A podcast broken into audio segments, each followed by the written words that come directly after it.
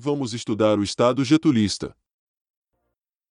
Era Vargas ou Estado getulista, para alguns estudiosos, é a denominação dada ao período em que Getúlio Vargas governou o Brasil por 15 anos sucessivos, entre os anos de 1930 e 1945.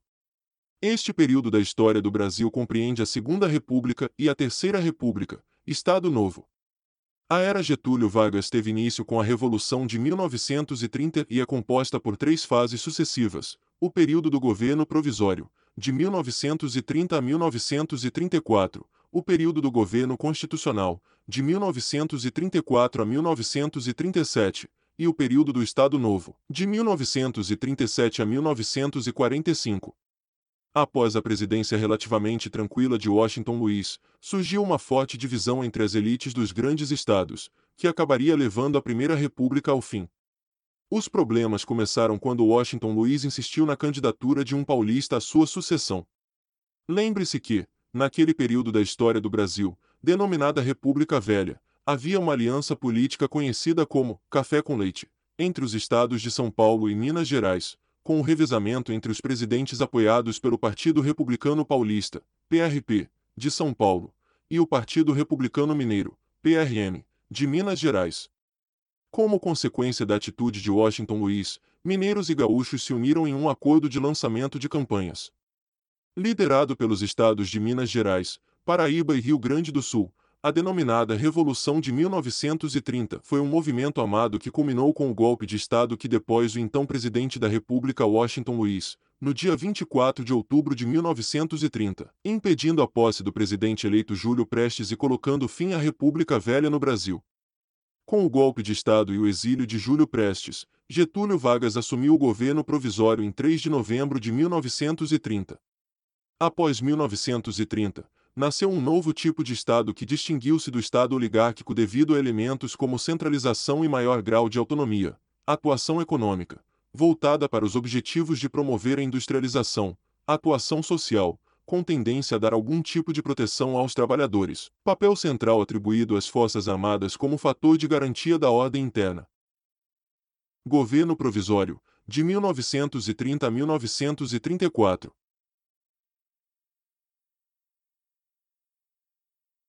O governo provisório tratava de reorganizar a vida política do país em meio a muitas incertezas que também refletiam a crise mundial e as suas consequências. São dois os pontos-chave que definem o processo político entre 1930 e 1934, o tenentismo e a luta entre o poder central e os grupos regionais. Os tenentes defendiam o atendimento mais uniforme das necessidades das várias regiões do país, alguns planos econômicos, a instalação de uma indústria básica e um governo federal centralizado e estável, com o prolongamento da ditadura Vargas e a elaboração de uma constituição que estabelecesse a representação por classe, empregadores e empregados.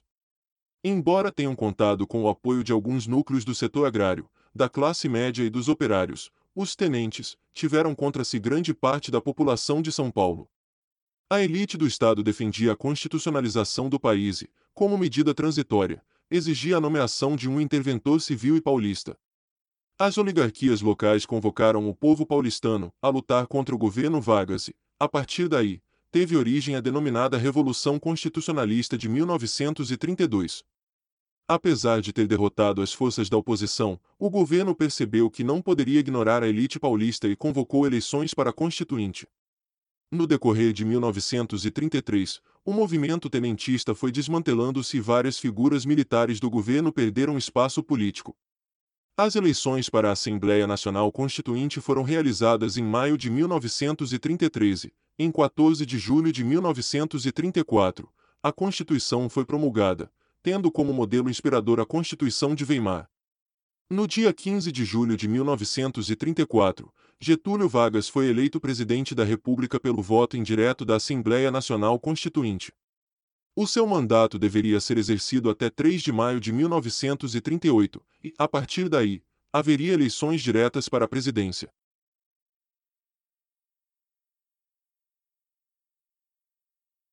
Governo Constitucional, de 1934 a 1937.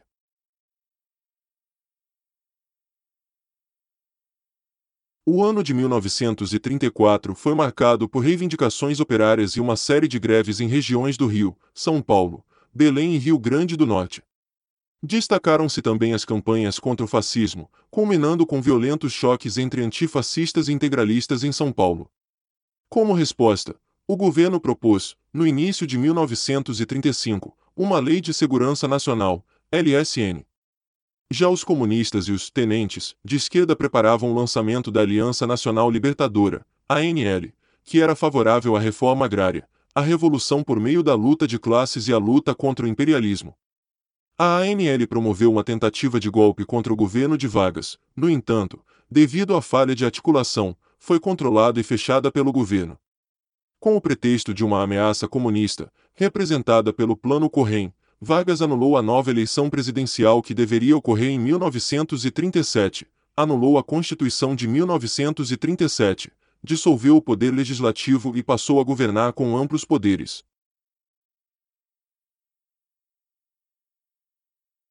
Estado Novo, de 1937 a 1945.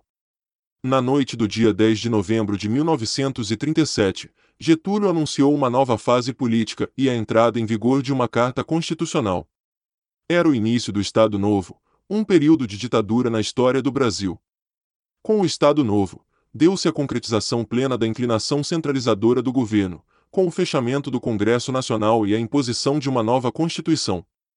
Sob o aspecto socioeconômico, o Estado Novo pode ser resumido como a representação de uma aliança da burocracia civil e militar e da burguesia industrial, com o objetivo imediato de promover a industrialização do país sem fortes abalos sociais.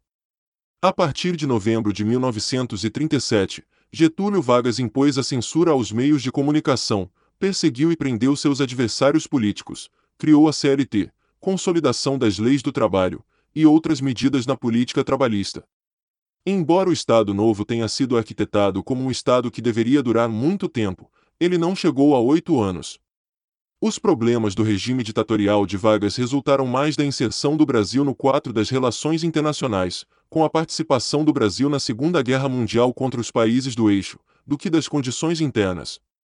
O crescimento da oposição ao governo de Vargas deu-se devido à participação do país na guerra, levando ao fortalecimento da batalha pela democratização do Brasil. O governo foi obrigado a decretar um novo Código Eleitoral, que regulava o alistamento eleitoral e as eleições, Chegava ao fim a denominada Era Vargas. Esperamos que você tenha gostado da aula. Bons estudos!